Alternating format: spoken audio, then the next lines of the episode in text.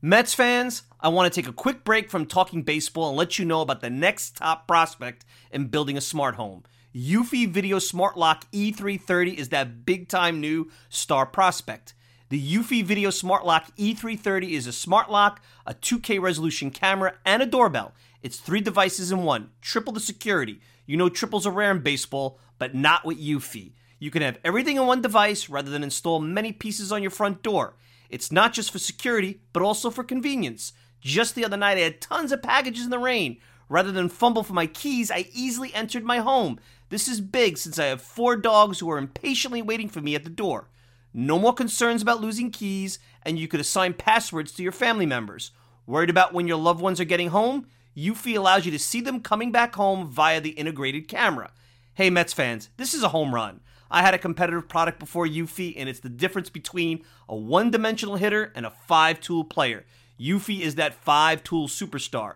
Go to eufy.com, that's E U F Y.com to learn more. Already sold? Go to Amazon and get your Eufy Video Smart Lock E330 today. Want to go to the store? Best Buy will have it starting around May 20th. Get complete control over your front door at ease with the Eufy Video Smart Lock E330 today.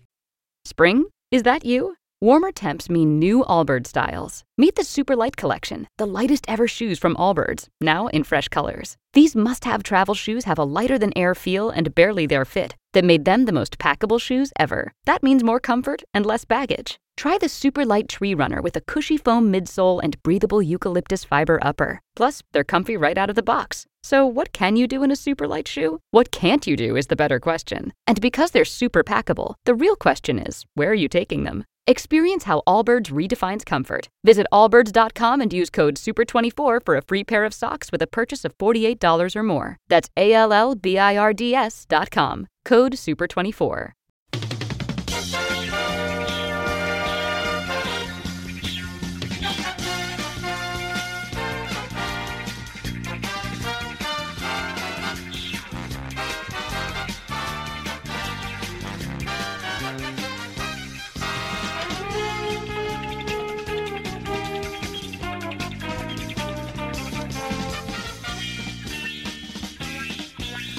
It's another edition of the Talking Mets podcast here on this Thursday, January the 28th, 2021. Of course, I'm your host, Mike Silva. You can check me out all the time at the TalkingMetsPodcast.com. Send me a tweet at Mike Silva Media, and you get the show on Apple Podcasts, Spotify, pretty much whatever podcasting service you desire. If you want to interact with me, Mike Silva at TalkingMetsPodcast.com. No G, Mike Silva at talkingmetspodcast.com. Well, uh, welcome to a midweek or late week edition of the show. A lot of news coming out yesterday. Wanted to come to you before Sunday because I really think a lot of stuff is going to go stale quick, and I think there's big news coming down. I don't have any information on that, but I think big news is coming down, and I think that. Uh, what happened last night late with the trade of Steven Matz to the Blue Jays for three prospects is a sign of things to come so I figured let's jump in and get right at it. I do have a guest that I had a chance to catch up with, as the plan was really to take a lighter show as we wait out the back half here of the hot stove and potentially things heating up and, and whether or not things really heat up before the Super Bowl. Who the hell knows? It's such a slow moving hot stove. But Lou Schiff, Baseball and Law on uh, Twitter, and I talk about uh, the news of the DH not being, as of now, part of the National League. We talk about the benefits of the DH, our thoughts on the DH, and we also briefly get into the news about Curt Schilling, his letter to the BBWAA, uh, the Hall of Fame. I know we talked about that at length on Sunday with Kevin Kernan, but I want to get into that briefly, uh, just put a little bow on it. But what you really want to hear about is the Mets. So first, quick, uh, we'll go real quick here because you know we're not going to belabor those points. Aaron Loup, lefty reliever.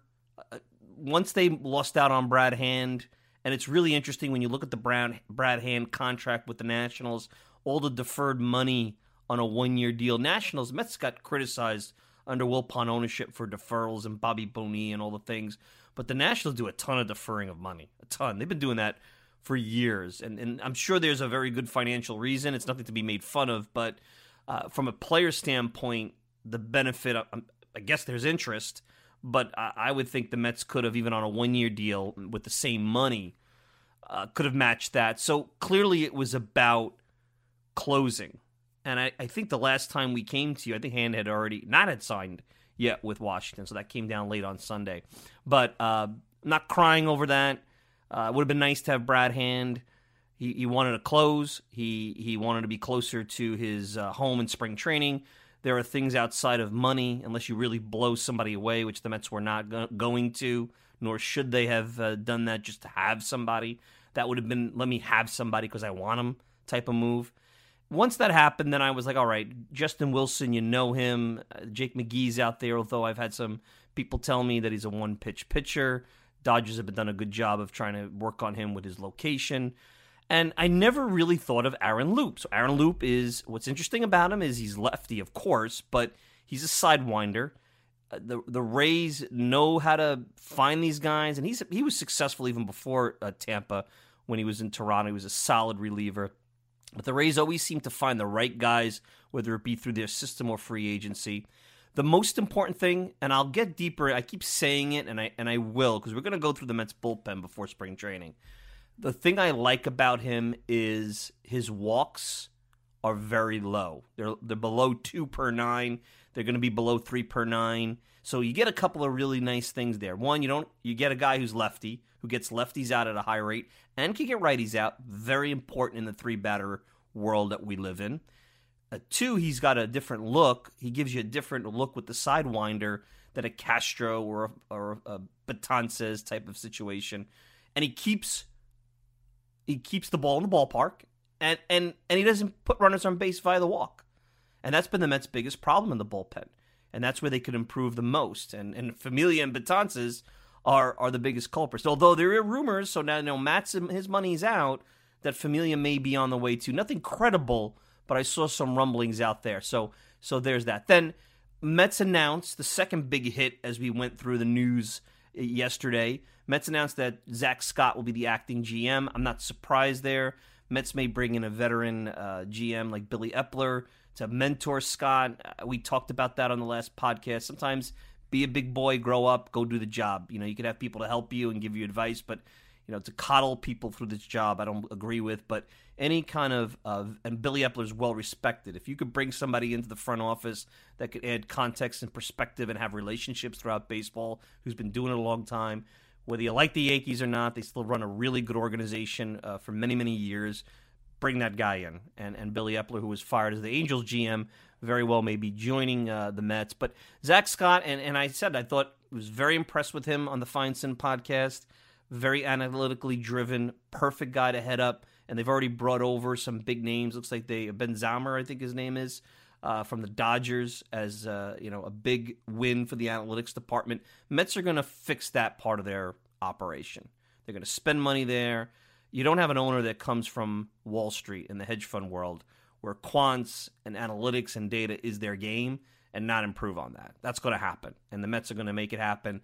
And they have a guy in Zach Scott that comes from a fantasy baseball background all those years ago, just like Jared Porter grew up in the Red Sox organization. Hopefully has the people skills to and, and relationships to master that part of the job.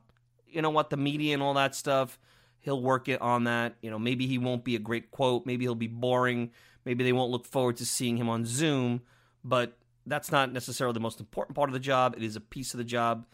Uh, hopefully, he can have the people around him from a scouting point of view to incorporate that very important part of the equation. That's why I liked Porter, and I thought he and Porter were a great mix. And, and I saw Zach Scott as part of the cabinet. But look, this is what you have now. Porter's gone. To go through an exhaustive GM search, not necessarily the right thing to do. Alderson cannot do everything. You could certainly plug it with Alderson in the short term, but you need someone who's a little bit more progressive, has has worked in the game recently, has has more recent ideas. That's not Alderson.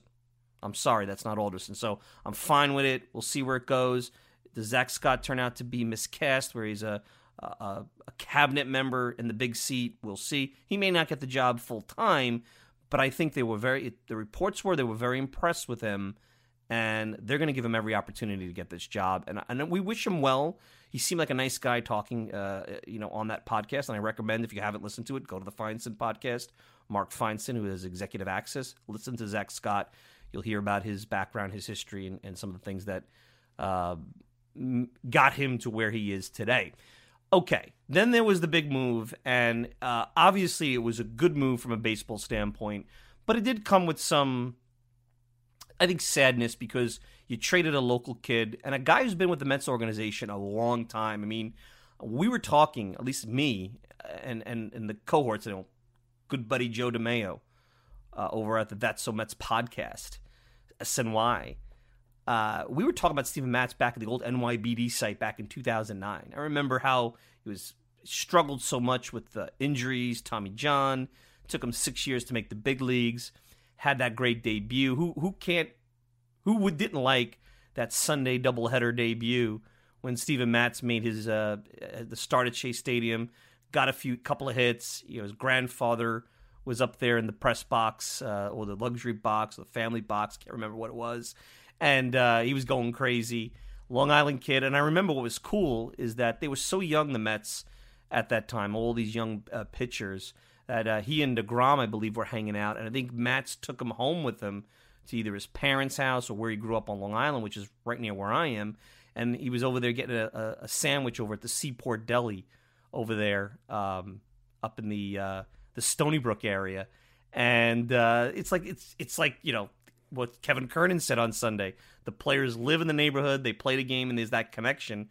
Now, you're not going to get that forever because those were very young pitchers, you know, making league minimum and just starting out, and basically half a minor leaguer when you think about it, and the mindset anyway. So that's a long time ago. You know, Matz doesn't even live on Long Island anymore, but it was cool to have somebody that grew up from the area, went to school in the area, had that connection, and I could tell you, I had a friend in, I have a friend in minor league baseball and when he was uh, called up, I had called him and said, you know, I know he's in the Pacific Coast League, Matz, but uh, what do you think? He said, Mike, you know, I got a scout friend that said best pitcher he's seen in the Pacific Coast League maybe in over 10 years.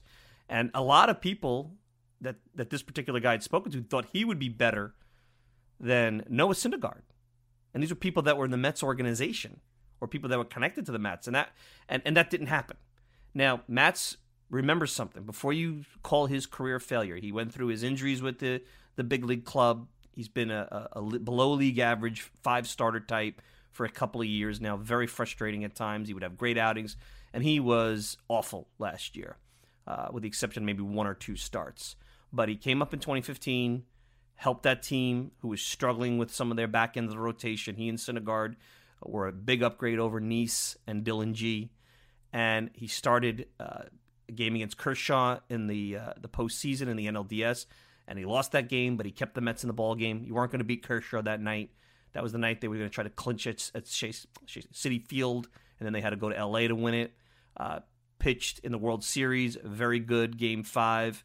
Uh, Mets lost that game in extra innings, not because of Matz. Not easy to do that. Young pitcher, first time up pitching in the World Series, was sh- was shaky against the Cubs in the the NLCS in the clinching game. Uh, got bailed out uh, by David Wright, a big play there. Uh, but you know, look, he still he got he, he he was there and he kept them just enough in the game to get them to where they, they need to be. Everyone talks about Bartolo Colon. Bartolo Colon didn't start in the postseason. He was coming out of the bullpen. It was Steven Matz. So Steven Matz has some, albeit a disappointing Mets career, but has some nice moments.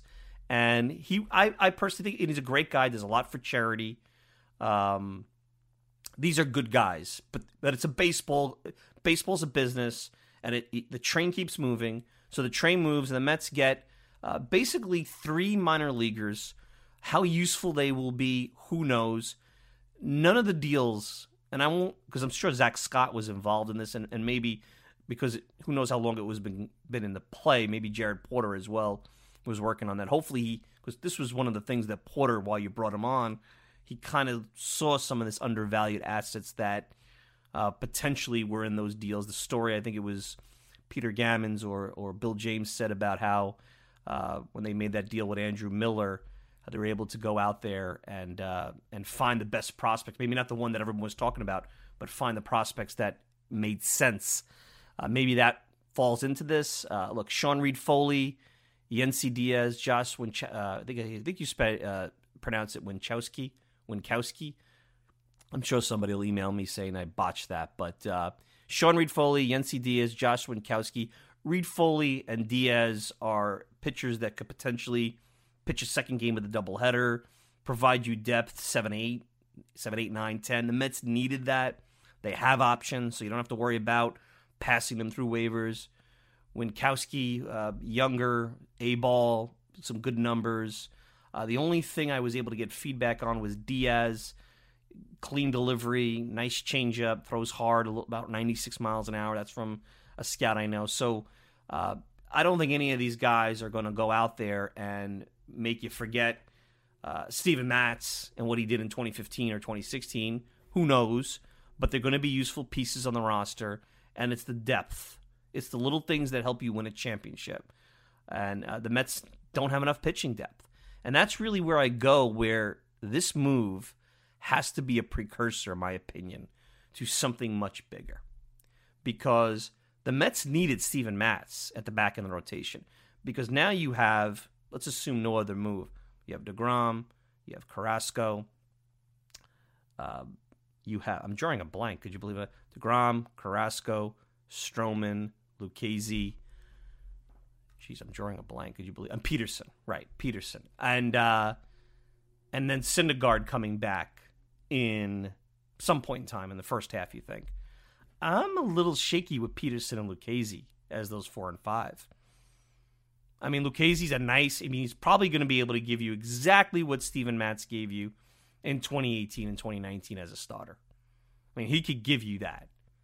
Now, his Petco Park numbers were a lot better than on the road, and that's a, a pitcher's ballpark, but forget about it. I'm not going to get crazy. Who knows?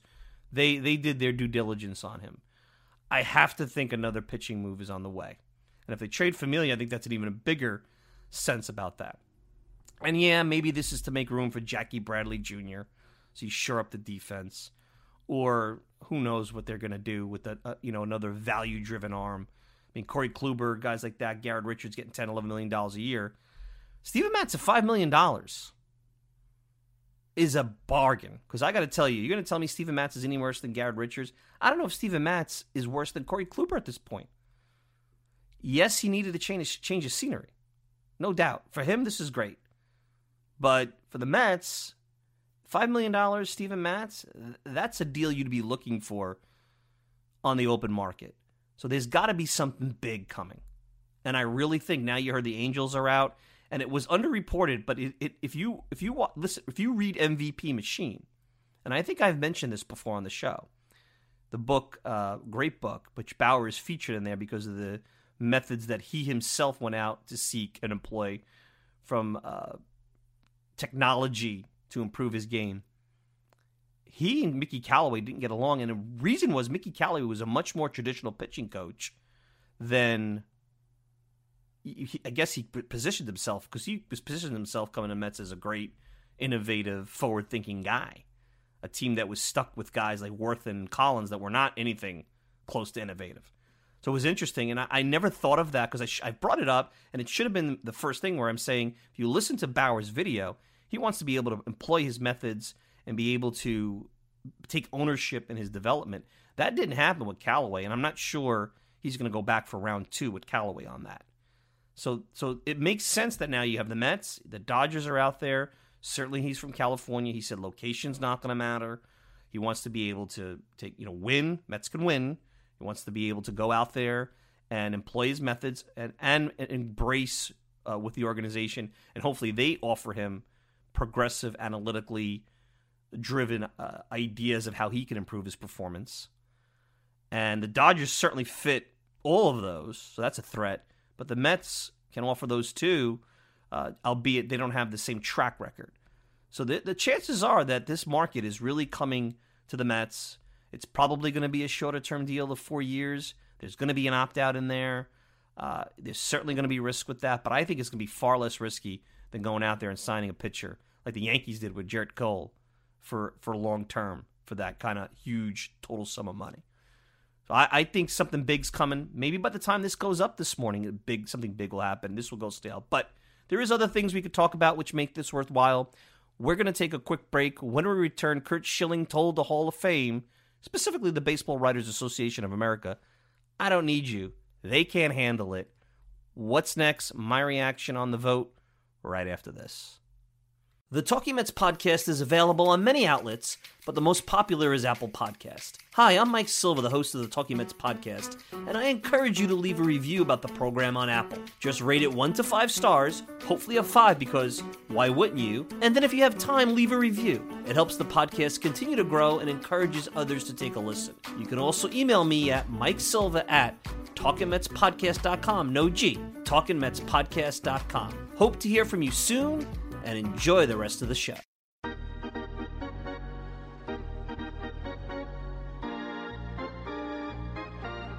All right, we're back. I'm, I'm not going to go too deep into the Hall of Fame.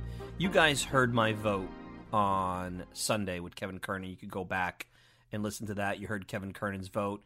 If you don't want to go back, what you really want to know, real quick, what I would have liked to have seen is I'm a Bonds and Clemens guy. They were Hall of Famers uh, before the steroids. Bonds, if you want to go up to 1998, and there's a guy that was a, a Gold Glove outfielder, 30 stolen bases at times, 30 home runs, led off at one point. Uh, by the end of that run, was a middle of the order, uh, not too far off from the Bonds that people was the cartoon Bonds. Uh, he was still probably top three, four, five hitters all time, and uh, maybe he was a all around better player before the steroids. He was much more offensive minded after the steroids. So I think the Bonds up to 98 was a Hall of Famer if you use that as a demarcation line. Same thing with Clemens before his Blue Jays uh, renaissance, 192 wins, far better than the next two pitchers, Maddux and, and Doc, during that era.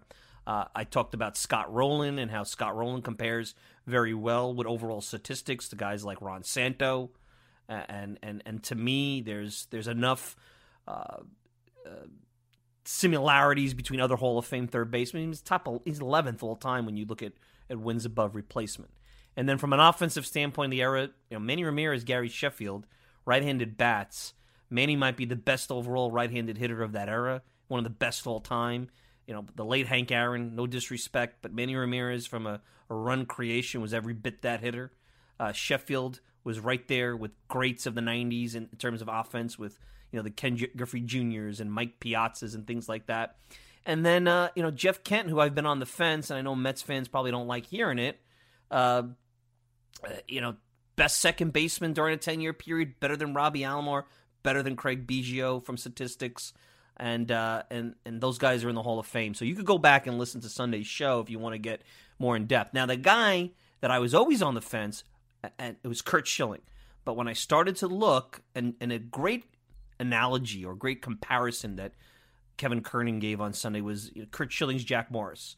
Maybe he wasn't always the best pitcher every year in terms of statistics, but he had that that big postseason moment, and and Schilling had a couple. I mean, when Arizona and Boston, and, and in a way, even though Minnesota had that great win and that that historic performance that Morris did in Game Seven in 1991, Schilling with the bloody sock game and what the Red Sox did in 2004 to me, that's one of the best baseball moments all time. I mean, that was, you know, you have to be there. I was there watching those games, how historic it was and how big it was to beat the Yankees and come back and do what they did. So um, I thought Schilling should be in. Now, I didn't think he would get in because it was close with the uh, Ryan Thibodaux. You know, he collects the ballots, ballots at about 40%, and, and the other 50 or 60% that were left, your numbers always go down. So you got to be above 75 in a lot of ways significantly above when uh, Thibodaux puts that stuff out before the vote to to get in. And, and Clemens and Bonds were at 70, 71. Uh, Schilling only dropped a few points and he missed it by 16 votes. Bonds and Clemens are kind of stuck in this 61 62. So uh, I'm with uh, Kevin Kernan. He gave, you know, perfect way he put it. At some point, and it really leads into the real controversy with Schilling. Put it in the hands of the committee at the Hall of Fame let the the peers figure out these steroids guys. You got Manny Ramirez, definitely Hall of Famer, nowhere close to getting in. Same with Sheffield. I don't know if you want to say Sheffield's definitely, but great case. Bonds and Clemens, there's no doubt. Put Bonds and Clemens in the committee. Let them figure this thing out because clearly it's too toxic for the Baseball Writers Association of America to figure these guys out and look at it the way I looked at it, which I believe is very fair and common sense.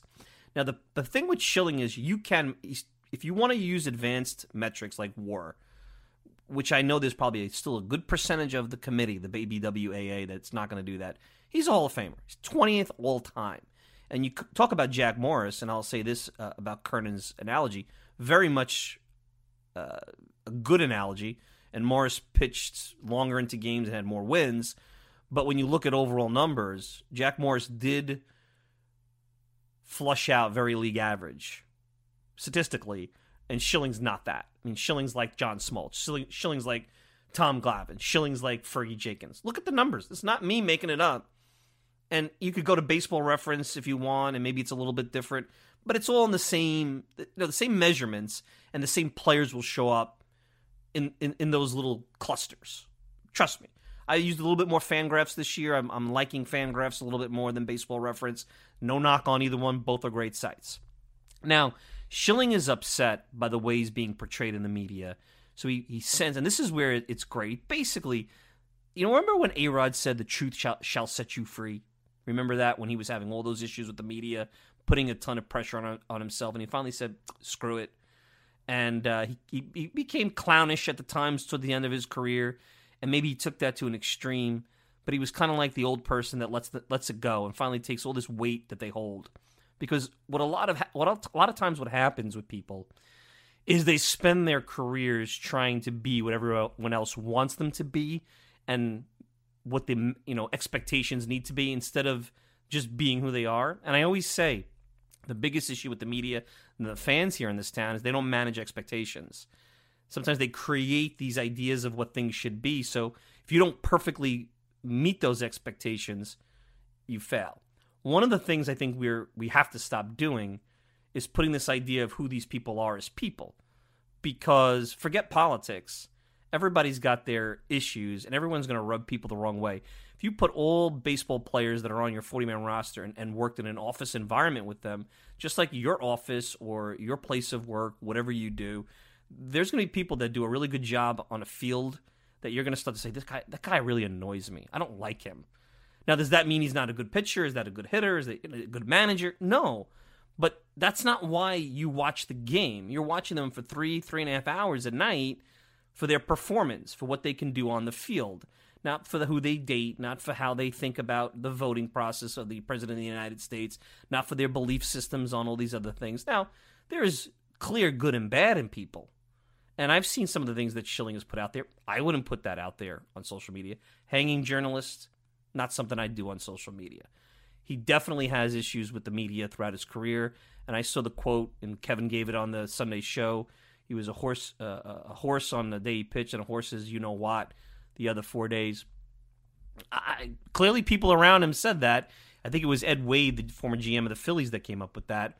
So um, there's validity to that. Now, what what really made there was two things that drove me crazy yesterday when the vote came out. Nobody made it. So here's the BBWAA in a time where they could be marketing their product, the product they cover. I don't think they care about that. All these great players from a decade. Not, not none of them are going to be at the Hall of Fame, which potentially could be this summer with the way things are opening up around the country. I still have my doubts, but we'll we'll see a Hall of Fame ceremony next summer for sure. And you can have all these players from a generation a generation of younger fans, uh, you know, maybe not all my age in the 40s, but even younger that watch them really get engaged and enjoy baseball. But no, they're not going to have that. Now, maybe part of that is they want Derek Jeter to have center stage because I think that's something that in, in their weird fantasy world that they, they, they value.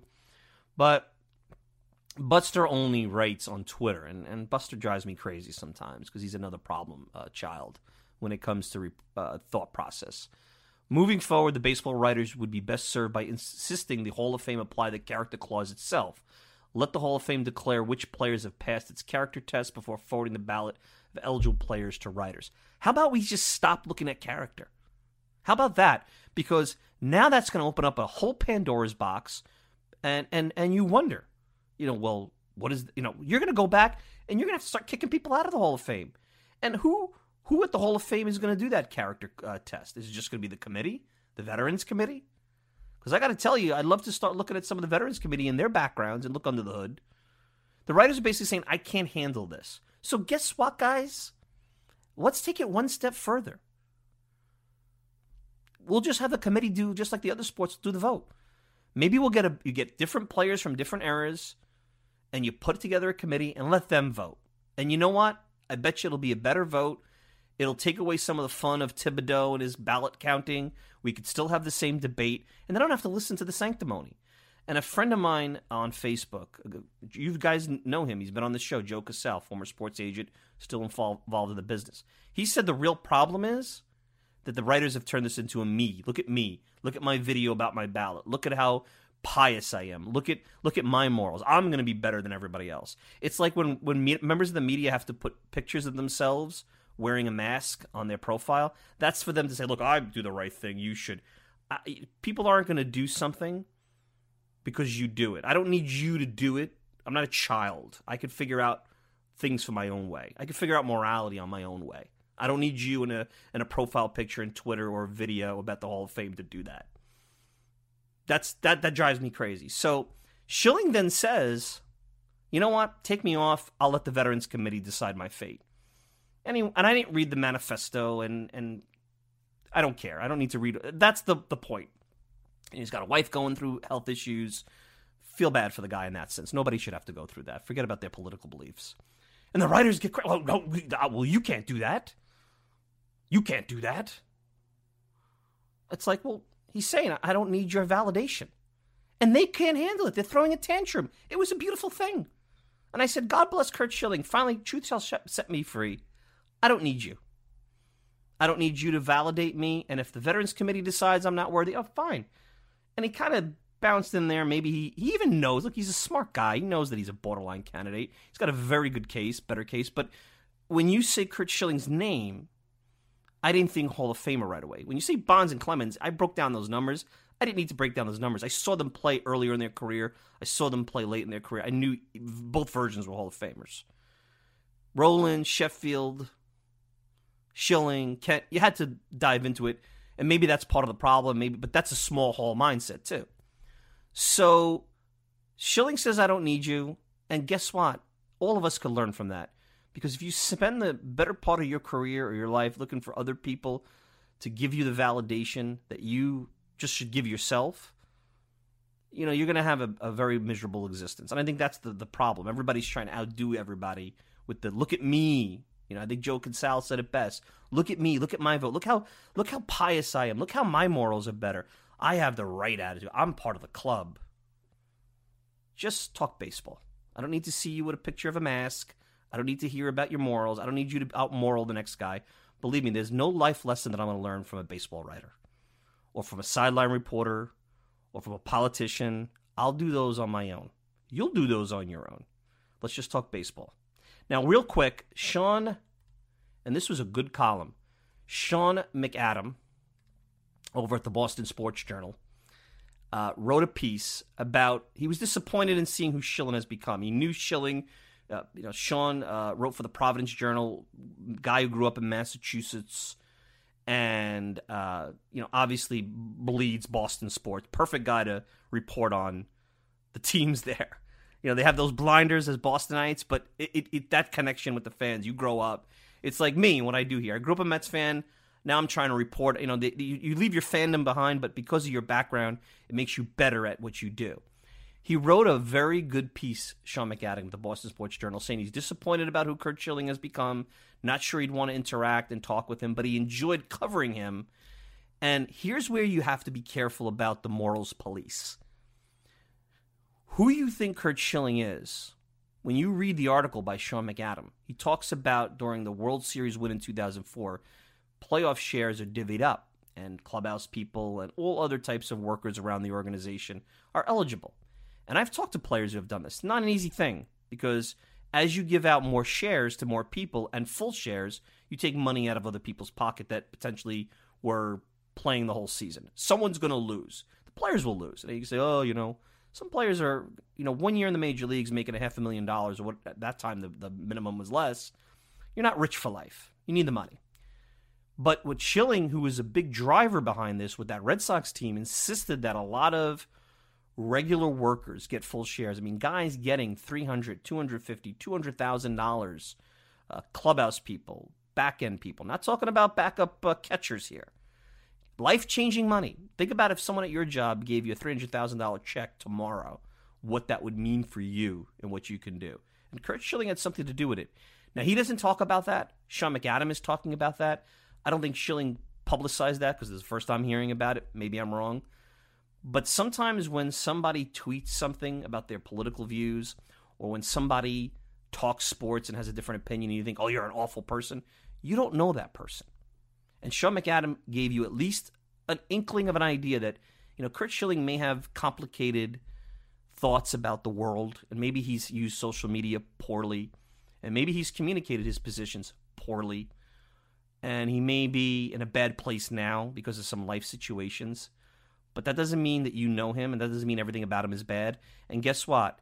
Give me a guy that helps out the people that the small people around him that changed it, you know, got his uniform clean, booked travel, made his life easier in a very wealthy world where maybe you could argue they should do more for themselves over the writer who wears a mask on their profile.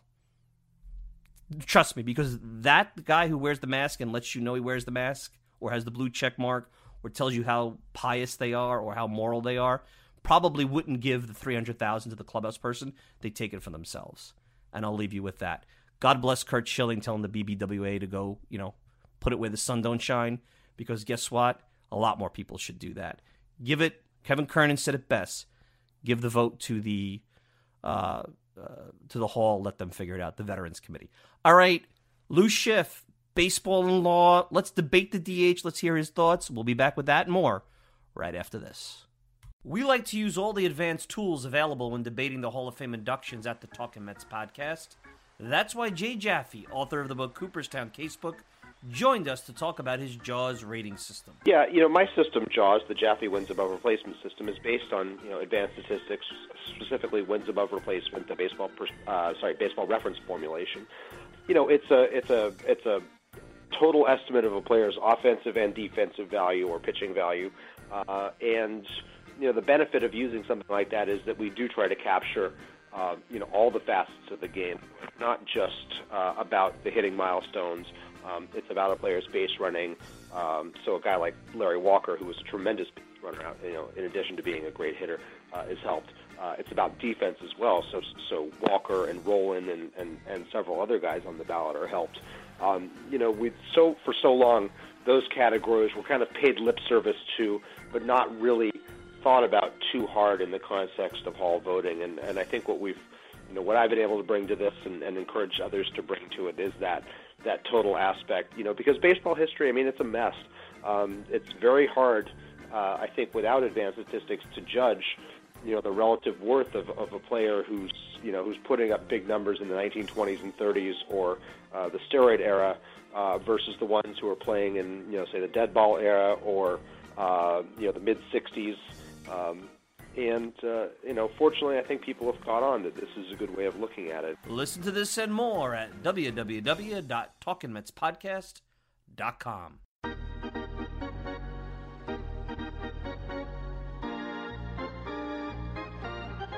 We're back, and I always like trying to bring on new guests. And joining me, you guys might be following on Twitter, and if you're not, you should at Baseball and Law. Lou Schiff, he's a you know SABR Research Award recipient. Uh, has a ton of interesting nuggets. And before you roll your eyes, say, "Oh, you're bringing a lawyer on, Mike." No, he's he's a baseball guy. He's an author. And Lou, welcome to the program. And what perfect timing! Hall of Fame controversy, CBA, DH as we record this, who knows what's going to go on with the hot stove? But welcome to the program. How you doing? It, it's great to be here, Mike. Uh, it, it, it, it's it's wonderful. I'm doing fine. I'm staying socially isolated the best that I can, and uh, you know, just just waiting and hoping that we're gonna all day, one day, all be together and be able to do stuff again. Absolutely, and uh, you know, it looks like the baseball season will start on time, but the rules of engagement, and I was talking about this, are still up in the air. We don't know what the expanded playoffs look like. Right now, there's no DH, which I think is patently absurd. And, and look, I'm a longtime National League fan. I've always been a proponent of the DH. Now, if you guys go to baseball and law, what really got me to bringing Lou on about the DH, and we could have went so many different directions, was back in December he tweeted out a very interesting uh, story. I guess I'll call it, and I didn't know this that back in the 20s, 1928, the National League actually proposed the original DH. It was a 10 man rule, bat and run for the pitcher, which obviously was supposed to liven the game up. You know, you've heard that before, right? And it, helping less pitching changes. That's 1928. Not exactly modern day baseball, pre integration, no uh, you know shifts and all that. So it's interesting. Here we are, all these almost 100 years later, we're still talking about the same thing. So uh, to go back, I think it was like 1929, but 1929, 1928, yeah. it, it, it, seems like yesterday for most people. Sure. Um, John Heydler, uh, who was the National League president, he's the one that proposed it, and and and and and they wanted to call it the tenth man rule which is the designated hitter. And it's everything that, that we know it to be today. With the same things, pitchers would be able to pitch more innings, which is kind of hard to believe because pitchers then were always pitching complete games. Sure. 15 runs and you pitched a complete game. But it was voted down by, of all things, the American League. And, wow. and so the, the idea sat on, on the shelf for years and years and years. And because everybody thinks, well, you know, Blomberg with the Yankees, he's the first designated here in 1973. It's it's a brand new idea, but it really wasn't a brand new idea. What was what was old became new. It just took time for people to say, okay, let's do it. Now you're listen, old old transparency. We're both Brooklyn guys. You're from the Avenue U. I'm from 18th Avenue. So it's the, you got regardless of how long you live there, you got that connection. There's always that and, connection. And I have that I have that accent still. No matter I've been living. I try to lose far. it. You can't. I try to lose it. You can't. And I listen back to replays of the show, and I'm like, oh, oh, please, Mike, stop, stop. So and when I come up to New York to visit my cousins on the island, it's like it, it, it's instant. It's like well, I, I, got a double whammy. I've got the Brooklyn accent for 26 years, and now I've been on Long Island for 15 or 16. So I've morphed into something far more insidious for the public to listen to. So you have that. But National League, look, Brooklyn. Not that I was a Dodgers fan, but I probably would have been if they had stuck around. I think that's just in the DNA of how I grew up as a sports fan.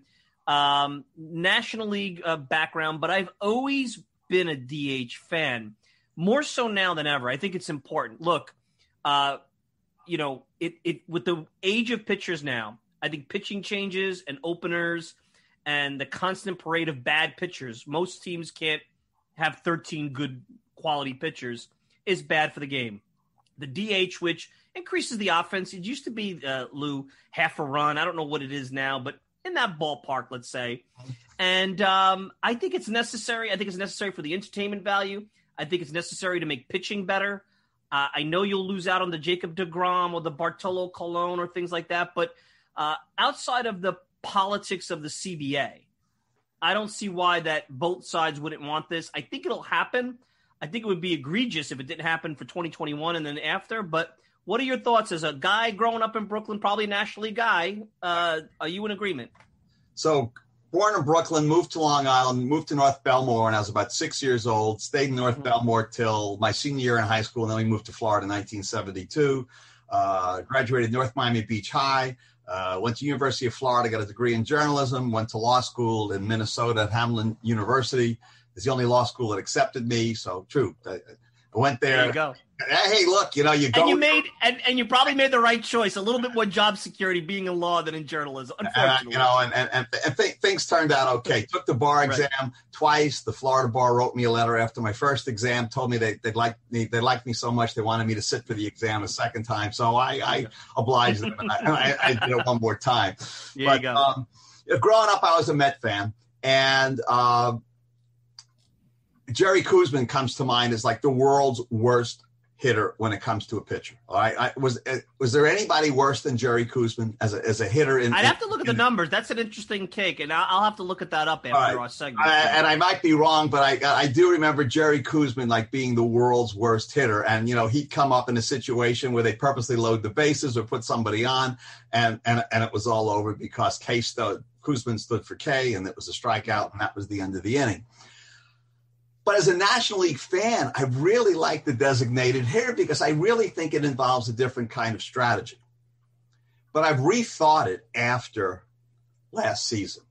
Hmm. And I rethought it because as of now, I'm a Marlins fan, and I've been a, a season ticket holder since since the beginning in in, in '93 when when they came down here. But but as a Marlins fan, um, I liked what happened last year because it gave the team opportunities that we never had before.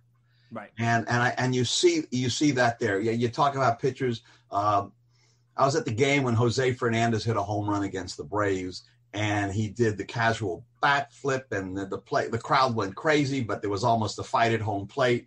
Um, and so, but that only happens what once once sure. a season, maybe. Right. And and and so the designated hitter, I, I think would be a great thing to stay in baseball, but you've got to get the, the collective bargain agreement doesn't expire till the end of the end of this season, right. and unless there's something in it for the players, and meaning money for the players, they may not have an interest. I, you know, I, I teach a law course at, at, Mitchell Hamline, which is the, the law school up in Minnesota in St. Paul, called Law and the Business of Baseball.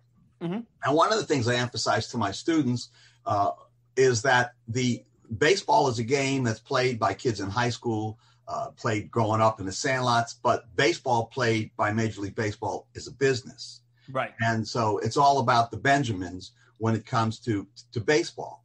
And and, and so it, it, it changes a little bit. They want to put fans in the stands, like you, you said, um, and, and you want to see hitting. I think people really want to see hitting because we don't have. I mean, look at all the great pitchers we've lost in, in the last year. You know, Bob Gibson, uh, Tom Seaver. Uh, you know, uh, you know, we've lost a, a ton of people. Uh, Whitey Ford. Uh, just just a ton of people have passed away. Uh, Sutton. I mean, all, all, these great pitchers, but we don't have those kind of pitchers anymore. So the game has changed. What's interesting is so as you're talking, I'm like, let me go to Baseball Reference StatHead, and I'm doing some quick queries. Uh-huh. Now you're right and wrong on Jerry Koosman here, and this goes, and it's interesting about it. Jerry Koosman career 121 batting average. That's pretty bad. And but all time he is behind only Dwight Gooden and Tom Seaver in terms of hits. Now that could also be longevity and things like that.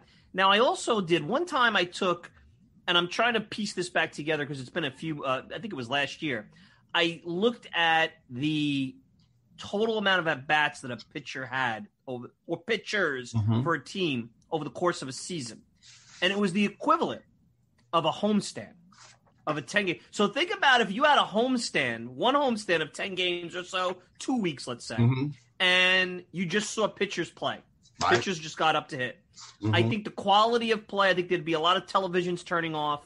Now, we don't look at it that way because it's only three, four at bats a game, but I think that's where it gets to. And, you know, for every single time, you know, Jerry Koosman hit two home runs – right. Uh, Doc Gooden hit seven in his career. Seaver hit six. Right. For every one of those moments, and Doc was actually a decent. Was Doc a decent? And Doc was a 197 hitter. And for every decent event like that, mm-hmm. is it worth sacrificing? Nobody's looked at it this way: a homestand a season or a road trip. Well, that, that would pitchers. Be, that would be the 1998 Marlins. Yeah, well, that's that, that's true. Who who I always will remember on a Mets show gave the Mets a heck of a time down the stretch, and actually got a couple of big wins against them. Very obnoxious. That was a. I'll I'll. Say it's funny because we'll talk about history real quick. Jimmy Leyland was the manager of that team year after they win, and he played every one of those games. I'll give him credit. His teams played to win, mm-hmm. and they were tough outs. I was at a couple of those Met Marlin games at Shea Stadium down the stretch. They won two out of three that weekend. But what I remember about that weekend in September, right before they collapsed, was that the Marlins were in pretty much every game and they should be just sweat it out. You got to give them credit on that. So you're right. The 1998 Marlins. That's interesting. You said that. But I have some numbers on if you're interested. So yep, if, sure. we, if, we, go back to to say the early 1900s, 1900 to 1999, and these are not my numbers. This is from an excellent article from the SABR. Let me put a, a plug in for SABR for those people that are not mm-hmm. members, Society for American Baseball Research. We have a magazine uh, that comes out quarterly. Maybe it's only mm-hmm. twice a year now. And, and this is a, a, magazine, an article written by uh, a guy by the name of John uh, Cronin, who who talks about the designated hitter. This came out of the uh, the, the 2016 edition of, of, of, the magazine, but he talks about batting averages. And so from 1900, pitchers hit between 1900 and 1909, they, they were hitting a buck 81 by the time the designated hitter rule got to the American League, pitchers were hitting a buck 47. Wow. And uh, the, the only time they ever ever had a decent batting averages was in, in the 1870s, and of course I'm not that old and I don't remember the 1870s, but neither they, do I. Yeah, they hit the jokes on me there. Neither do I. Right. so that's interesting. You said that. That's and, so the, the variations between the hitting uh, when the designated hitter came in, the variation was 110 points difference between the average pitcher batting average and of course the, an average player batting average. Absolutely. So uh, Lou Schiff baseball and law um, seems like we're in agreement here. You know, it, it, you still have a lot of fans, who t- and you talk about strategy. Um, I I think having the ability to make pitching changes a little more freely. To me, the strategy has always been, and this is my personal opinion, the chess match of the matchup. See, I'm always a little bit different. Hit and run, okay, great, all that, first to third, those things could still happen. But to me, it's always been, hmm, okay, I'm the manager now, seventh inning, before you had three batter rule, lefty, righty. What would I do here? And it's also me working with the pitcher on his sequencing. Now I'm doing a nuanced uh, fan approach here, but I like to watch and go, okay, would I throw curveball? Would I throw slider? Maybe hit him on the inside corner, and then you get kind of excited when you're right because you're like, it's mental bubble gum. I, I would use mm-hmm. the term. So to me, that's where my enjoyment is. Maybe I'm looking at it from that point of view. But as long as you have the pitcher and the batter and the matchups and things like that, I don't see where a, a designated hitter would would take away from the enjoyment. What I liked about the designated hitter was in the World Series, and and and so I, I really thought that that the designated hitter was always to the advantage of the National League team because at least their pitchers got to hit. Sure. And and so you know maybe through the first six innings their pitchers were hitting, where in the American League when they're coming up those first six innings the last time they held a bat was maybe you know the maybe batting practice the week before the World Series, just so they remember how to hold a baseball bat. So I always thought that was a big advantage to the National League, uh, being able to have the, uh, the, the pitcher bat in their home ballpark. Now, while I have you on, uh, the Hall of Fame vote came out. Nobody was elected. Uh, this is one of the fun times of the year. It's one of the more frustrating. It's one of the more outlandish. I mean, how people for a game that everybody says is dying, mm-hmm. the the the anger and the discourse this morning on Twitter, which I know is a very small percentage of the population, but I'm sure talk radio and you know whatever virtual Zoom meetings people were having, it were baseball fans. It came up, and uh, what's interesting is, and I had Kevin Kernan of the of Ball Nine, formerly the New York Post, on on Sunday, and he basically said, you know, at some point maybe it's time for him to kind of throw these steroids guys to the committee and have the Hall of Fame figure it out. And then I see Schilling and Schilling's request. And to me, the debate on Schilling and where it's being lost is whether he is a Hall of Famer as a player. He's not a he's not a shoe in. So all the politics and the nonsense, and I get that. I know why he's he's getting heat because of that. But to me, I don't I don't know if that exactly why he didn't get voted in. Maybe I think there's a component, but I, I think that there's a true debate on that. What I get concerned about is now I see writers when Schilling made his request for the BBWA to take me out, and you know you're getting to the point where there's a real, at least from a fan perspective, where maybe like the other leagues, the committee, you know, take a a, a committee of different errors and turn it into that because I think the confidence in the process is down because everybody's now. And I had a friend of mine who said who said on Facebook today the writers have turned it into about them, putting videos out and things like that. And that's not good because it should be about the players and promoting the game. Um, as a SABR member, I think this is really an interesting topic. What is your thoughts on that? Because there's a lot to unpack there. Well, you know, uh, it, it's kind of gone back and forth. So I don't know if you, you read Craig Calcaterra at all. Yes. He has the morning. Uh, I'll, I'll, give him a plug because I and I don't get morning, it free. Coffee, cup morning coffee. coffee. Yeah, cup of coffee and uh, coffee it's I, it's like my first read in the morning between six thirty and, and and ten to seven whenever he has it out before I go to court, and um, he's his position is you know look it's a museum uh, it's there for it's it's it's there because it brings in business to Cooperstown, but you get these baseball writers saying who should be in a Hall of Fame or not, and and and who says that they're the and I don't want to use all his words because I may not be quoting him right, but Mm-hmm. What gives them the right to say this is this is the Hall of Fame per se? And and we can debate about um, like Art Shamsky has been um, really plugging hard for Gil Hodges the last couple of years, and he put out a tweet this morning talking about how uh, all these people that had finished below Gil in voting somehow wound up in the Hall of Fame, and Gil is not yet in the Hall of Fame, and Mrs. Hodges is still alive, and they really were pushing to, hey, can we get him in the Hall of Fame while she's still alive, living on in the, the same house on Bedford Avenue in Brooklyn. Amazing, uh, isn't it amazing? amazing. Still living in this really Bedford is. Avenue in Brooklyn. Still yeah. amazing Still, how that works. It, it is.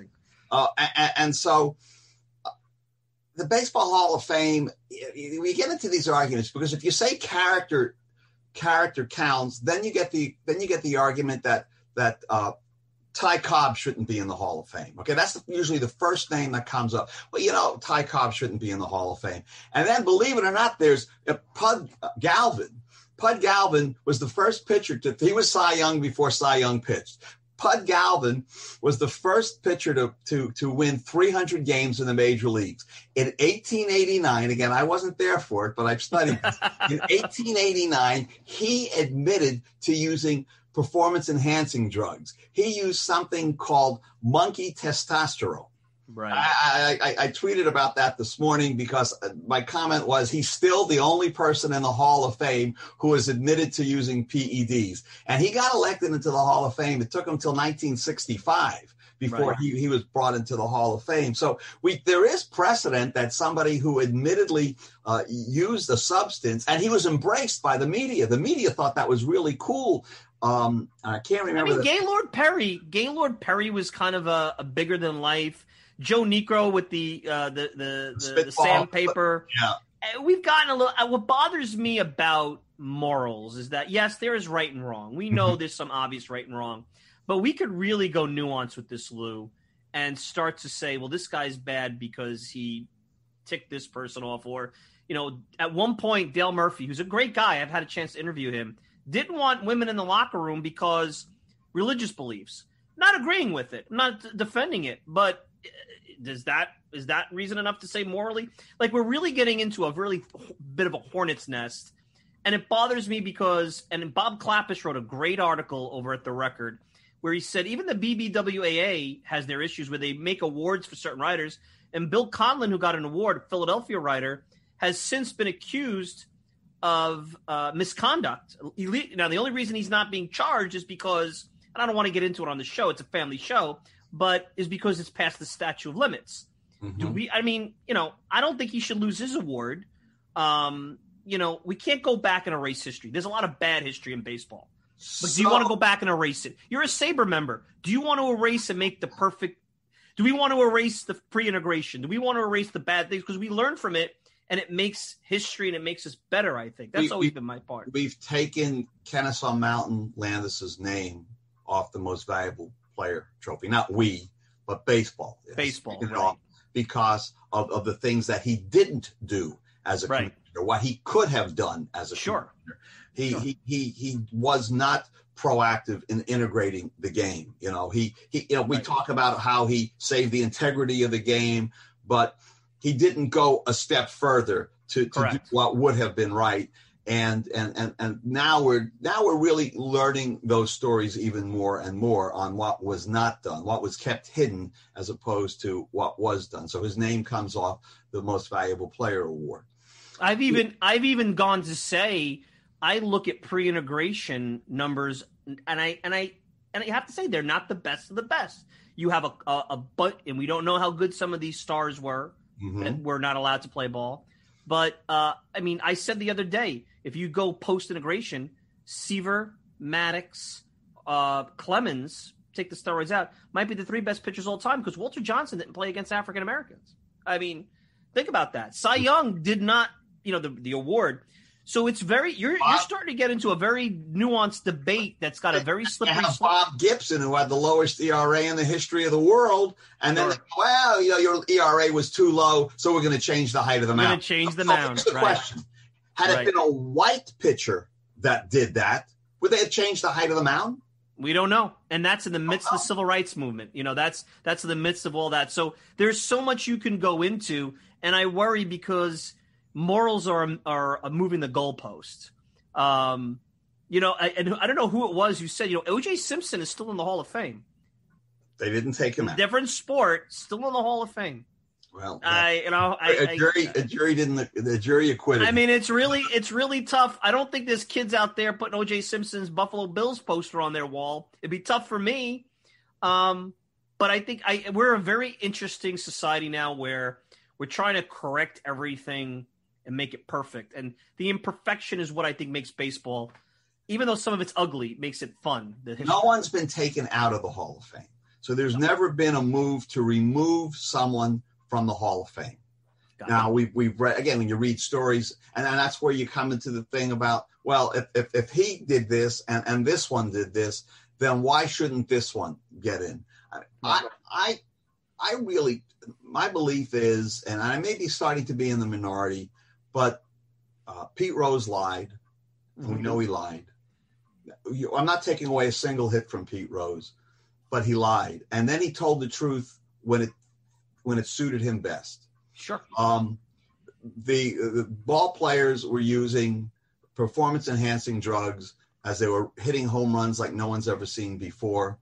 Um, my my son, who's now in his early 30s, said that when growing up, Mark McGwire was his his favorite player, and he has said so many times, he goes, my my whole childhood like is ruined because I was rooting for a cheater. Right. Um, I think that, and not that ball players should be role models because some of them will tell you, look, I'm not a role model. You know, I, am a ball player. I'm going to make mistakes and I'm going to go out there and do things. In, in, in the 1940s and 1950s, when uh, the reporters traveled with the team on buses and trains, there was a lot of stuff that never got published that sure, had there been the internet then and had there been uh, you know everything else that stuff would have been out there and would have been pub- would have been published right away. And we might have a different view of some of these ball players.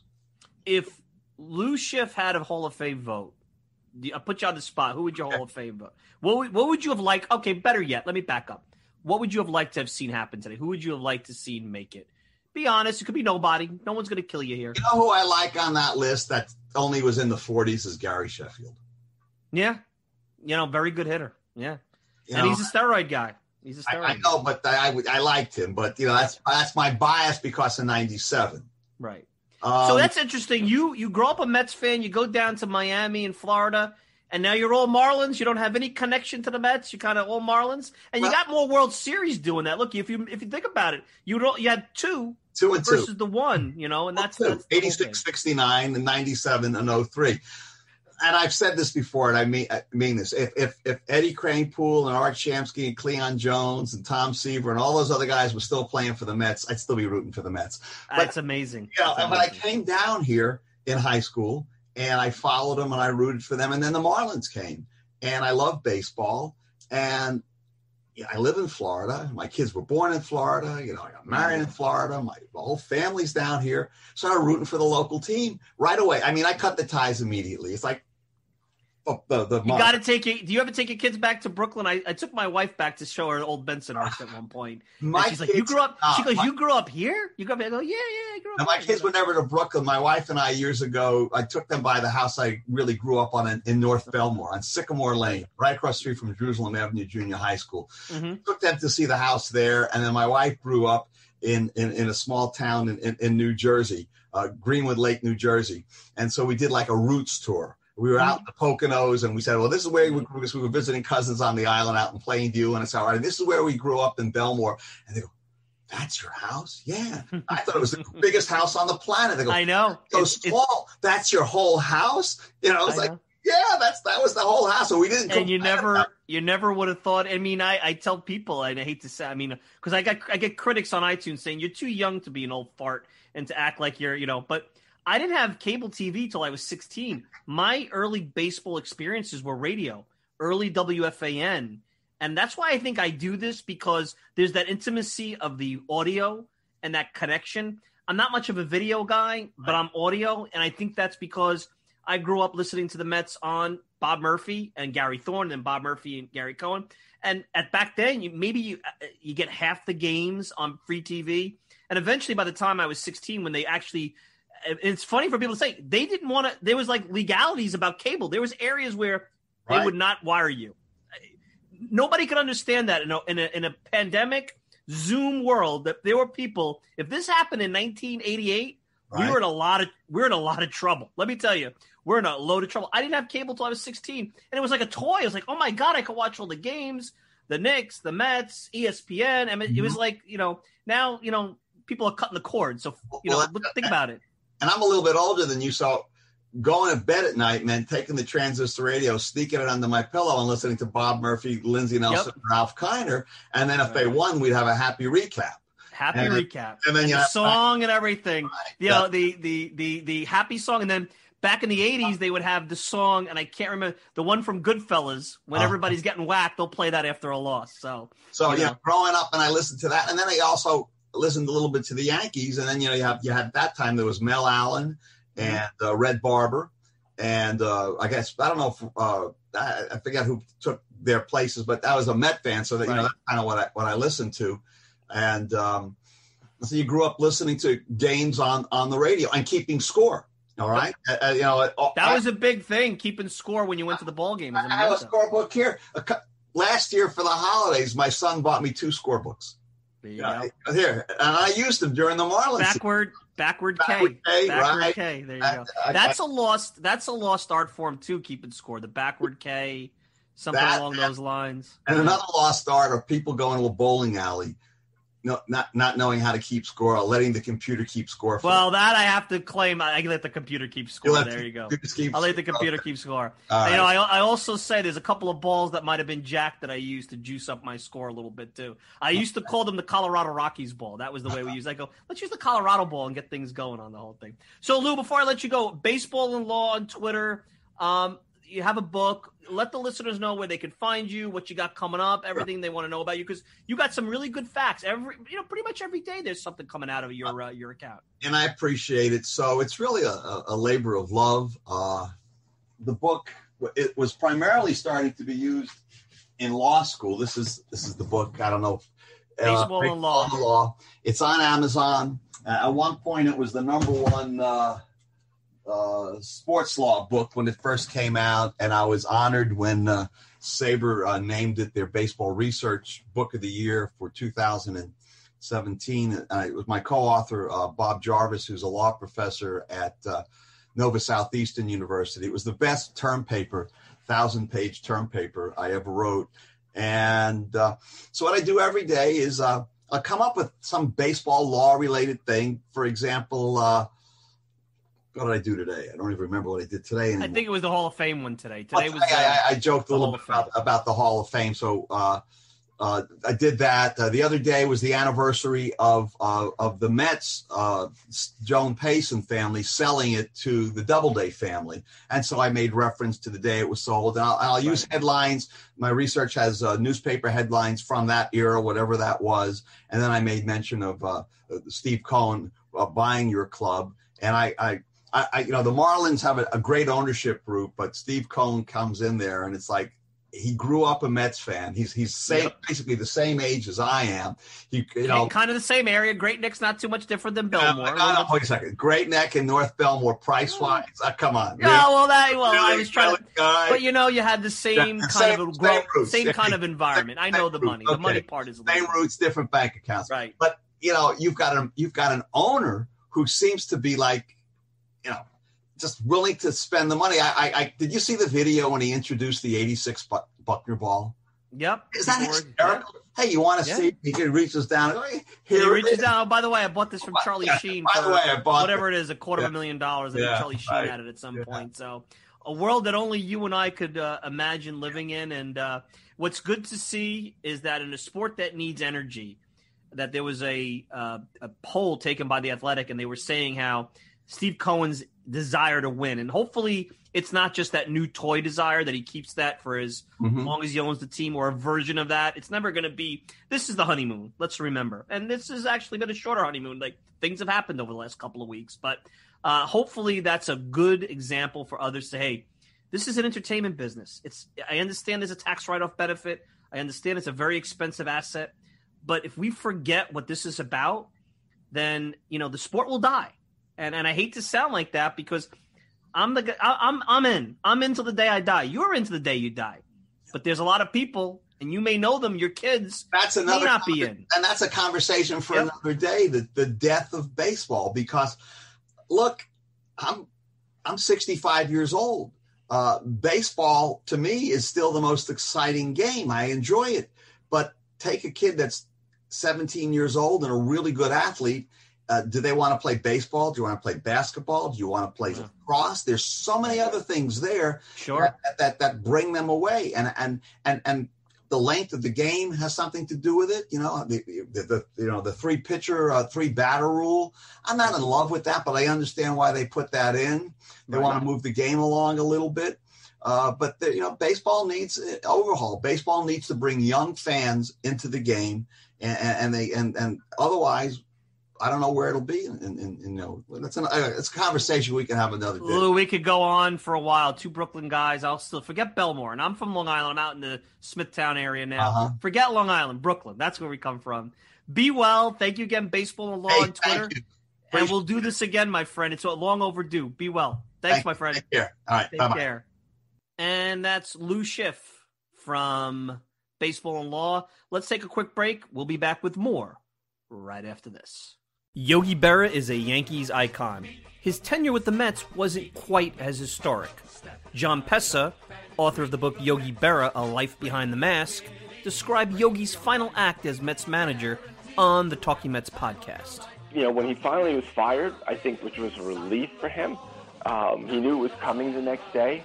Uh, he goes back into the Mets locker room, something I've never seen in all the years. I've been doing this for 46 years, and I've never seen anything like this, where he just goes in and shake, you know, happy and shaking everyone's hands, thanking him for taking him to the World Series, and everyone in the locker room watched when he went up to Seaver because Seaver had been advocating for him to be fired. And he said, "Listen, Tom, thanks for getting us to the World Series. I owe you a lot. Good luck in the future." And it was completely sincere. And he's walking out the the, the locker room, and there's a scene where you know there's a Kranepool, 30 years old, but a 10-year veteran, and you know he tells writer, he goes, "You know." Yogi, Yogi's a, a, a really great guy. He's, the only thing is he's probably too nice to be a manager as he's walking out. And, um, you know, that, that did, that, Just pluses and minuses to that style. Listen to this and more at www.talkingmetspodcast.com.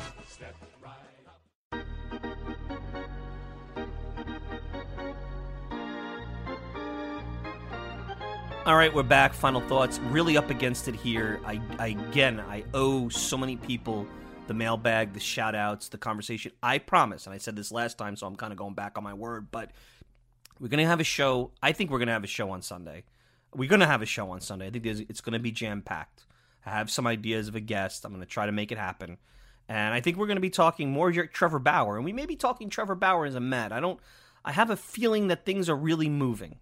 Just the gut has nothing to do with anything that I know. And if not, there's still plenty to talk about. And I'm sure that the Mets will be moving somewhere in some kind of direction. We'll get to some of the beautiful comments that people have made. And there's been some critical comments. And there's one that I particularly want to parse through because it was very interesting. So uh, stay tuned for that. I want to thank Lou Schiff, Baseball and Law. Interesting guy. Love having these SABR guys on. Maybe too, maybe more. old- I know I get criticized. Well, Mike, you're too young to be this old school. Well, you know, I believe me, I'm progressive when it comes to baseball, but I also think we need to honor the history and embrace the history. And I think sometimes, what's the old saying? You don't know it's the good old days till it's gone. Well, maybe that applies to some of baseball. So, anyway, uh, thanks Lou Schiff for uh, joining me on the program. I enjoyed it. Hope you did too. Um, you know, that's that's really it. Of course, you can check me out all the time at the talkingmetspodcast.com. Send me a tweet at Mike Silva Media, and you get the show on Apple Podcasts, Spotify, pretty much whatever podcasting service you desire. If you want to interact with me, Mike Silva at talkingmetspodcast.com. No G, Mike Silva at talkingmetspodcast.com. I'm your host, Mike Silva. Enjoy the rest of your week. We'll be back with another podcast on Sunday. Big things are coming, I feel. Till then, take care, everybody.